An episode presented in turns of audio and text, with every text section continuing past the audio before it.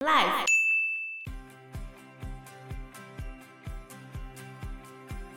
他非常认真的去打仗啊，冲在第一个啊，然后这他样是吗步兵啊，当然是假的啊，他其实是传令兵，当然前线的啊士兵是看不太起这种后勤的人员啊，可是传令兵很也很重要啊。当然很重要，他其实没有不勇敢，比起他想要的光辉形象就没有那么好嘛。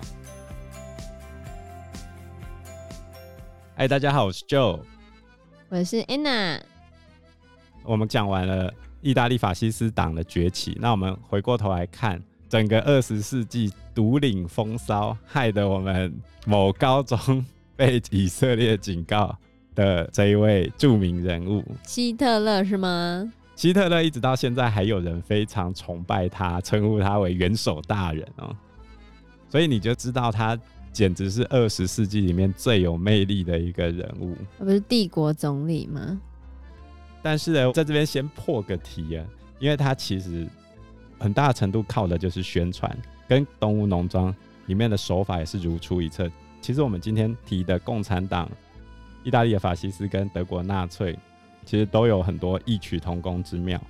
有一句话是这样讲的：奥地利最成功的一件事情啊，就是让你以为希特勒是德国人，而莫扎特是奥地利人，所以希特勒是什么人？是奥地利人，然后 莫扎特是德国人。哦，希特勒他是生在奥地匈帝利，国的奥地利。他爸爸是个公务员，所以老来得子就对这个儿子要求特别高，希望他也可以成为公务员。可是希特勒一点兴趣都没有，然后他最爱他的妈妈，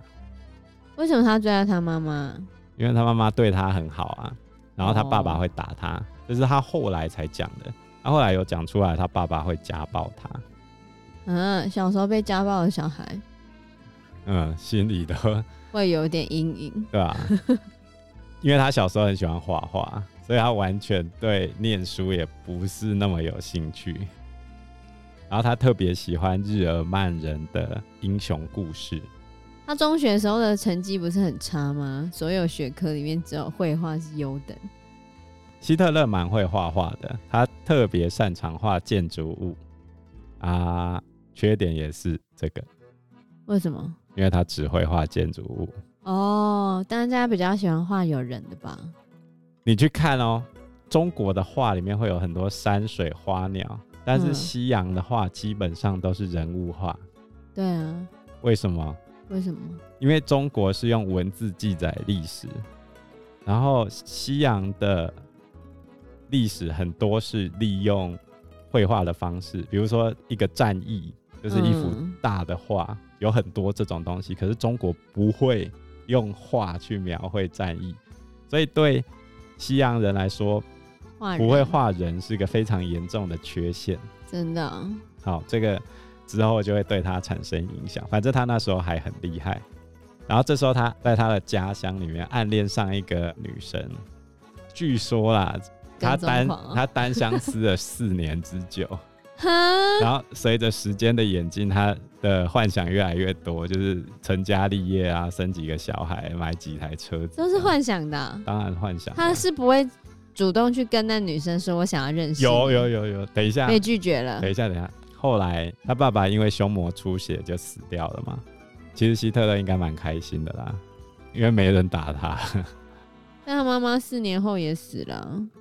他妈妈还没死之前，他就打算要去考维也纳的帝国美术学院。然后希特勒暗恋的那个女生收到了一封信，那封信上面没有写人名，他就说我要去考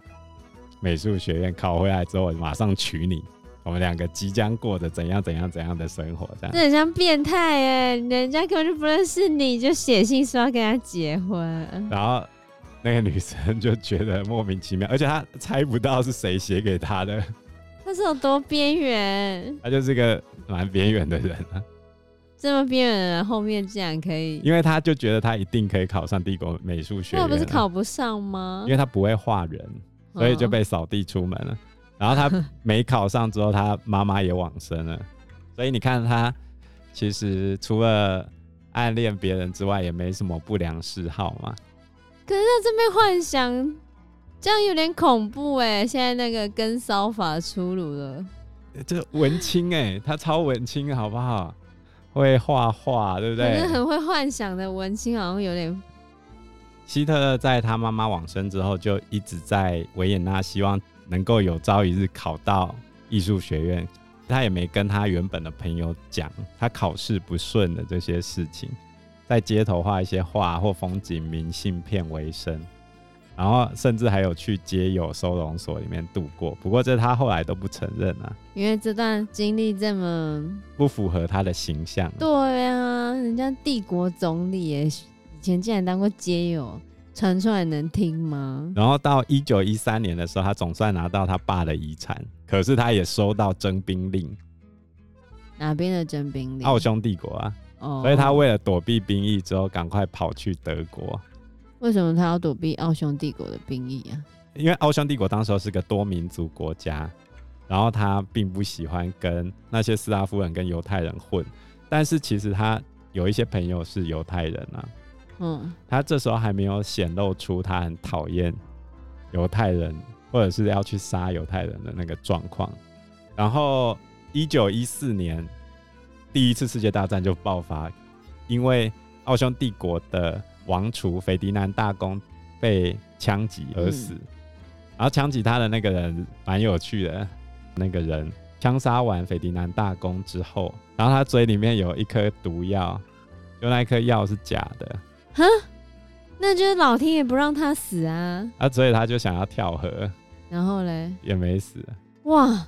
真的是不死的男人，对啊，超强的。后来嘞，后来就被抓起来。奥匈帝国就要求塞尔维亚人把人交出来，要逞凶嘛，嗯，然后镇压所有反奥匈帝国的势力。这时候，俄罗斯就说：“那我要支持我的斯拉夫小兄弟。”然后，我一直觉得这句话很好笑。然后奥匈帝国就把德国给卷进来。啊，德国当时候其实原本就想打仗，因为他们觉得自己超屌。甚至希特勒当时候在德国慕尼黑听到这个消息之后，兴奋的去广场那边参与人群，我们要开战喽！是啊、对他啊，刚刚不是不接受奥匈帝国的征兵因吗，为他心里面从小受到那个童话故事，就是我想要成为日耳曼英雄啊。所以他明明就奥地利人啊，但是他想要成为日耳曼英雄。因为他住的地方比较靠西奥地利，西奥地利那边的人其实比较偏向想日要耳跟，曼人啊，对对，他们其实想要跟德国统一，嗯、可是奥匈帝国并不允许这个事情发生嘛，祖国神圣不可分割的一部 分， 这好像不是他们讲的话吧？当然不是啊，反正意思差不 你多啊不要啦，把对岸的话拿来讲，意思差不多啦。你都被渗透了。哦，然后希特勒就去参加第一次世界大战。根据他的名著《我的奋斗》里面讲的，他非常认真的去打仗啊，冲在第一个啊，然后这他样是吗步兵啊，当然是假的 啊。他其实是传令兵，当然前线的士兵是看不太起这种后勤的人员啊。可是传令兵很也很重要啊，那个什么不就是传令兵吗？你说一九一七啊，对啊，当然很重要。他其实没有不勇敢，这个工作也是危险的，对啊，但是比起他想要的光辉形象就没有那么好嘛，没那么光辉嘛，所以他当然要吹的最光辉啊，哦，对吧、就是靠骗的嘛。然后结果他在传令的过程中有被打伤过，不是听说他失去了一颗蛋蛋吗？这个我就不知道了，哦，那都是听说的。哦然后然后他去医院的时候就看。很多犹太人或者是逃避兵役的人都躲在医院里面假装受伤了，像我们之前当兵的时候，就有人吃大便了，啊，什么吃大便？假装疯啊，第一天就疯啊，然后呢？然后就去验他有没有疯啊，他真的吃大便吗？吃啊，真的吗？真的、啊， 所以他是真的疯了，对啊，就受不了就疯啊，真疯哦！谁知道真疯假疯，反正应该医是真疯才能吃大 便，反假疯哪会去吃大 便啊？反正医生觉得他疯就疯啊，我觉得吃大便应该就真的疯了，哦，不然你敢吃吗？不敢，对啊我，哦宁可当完 兵，然当后兵又没有多久，忧郁症啊这种都会，只要当兵这种症状都会出来，或者是我们。台湾艺人常用的那个什么关节炎啊，对啊，对对，为什么？习惯性脱臼啊，对啊，他不是那个，不是有一个僵直性脊椎炎吧？哦，对对对对对对啊，为什么他们都有僵直性脊椎炎，而且都可以一直打篮球，只要当兵就会有各种病出现嘛。然后都可以一直打篮所以球，打篮球都不会怎样，当兵就会怎样？所以希特勒就对这些人非常抓狂啊！为什么？他自己也没有多哎、，他 他很认真在传令，他都受伤了耶，你还要这样？他都失去一颗蛋蛋了，后来他养好伤之后，还是回去战场继续打哦。真的啊、然后结果他在战壕里面被毒气给熏瞎了半年，哦，差一点就瞎掉。结果半年之后视力有恢复正常。竟然还可以恢复，他恢复正常之后，战争就结束，所以他很难过、啊，整个人快要疯了，因为他没想过德国竟然会输啊。哦，他挚爱的德国，所以你看他那么英勇，他得到了战伤勋章，还有他最后是下士退伍嘛，他有得到一个铁十字勋章，这都是很高的荣耀。他哪终有勋章不能当饭吃可？是他终身都把它拿出来挂在自己胸前，这是一个超级的荣耀。男人一辈子能够讲的就是当兵啦，那女生一辈子能讲不就怀孕不然嘞，不然你来生啊，啊？不然你还当啊？好啊，交换啊，来啊来啊，你又不能生，你又我不能们可以当啊，哦，好吧，对啊，我们赢了，不好意思啊，你输了啦，好啦好啦，算你赢啊。我们今天的节目就到这边喽，谢谢大家，谢谢大家，拜拜，拜拜。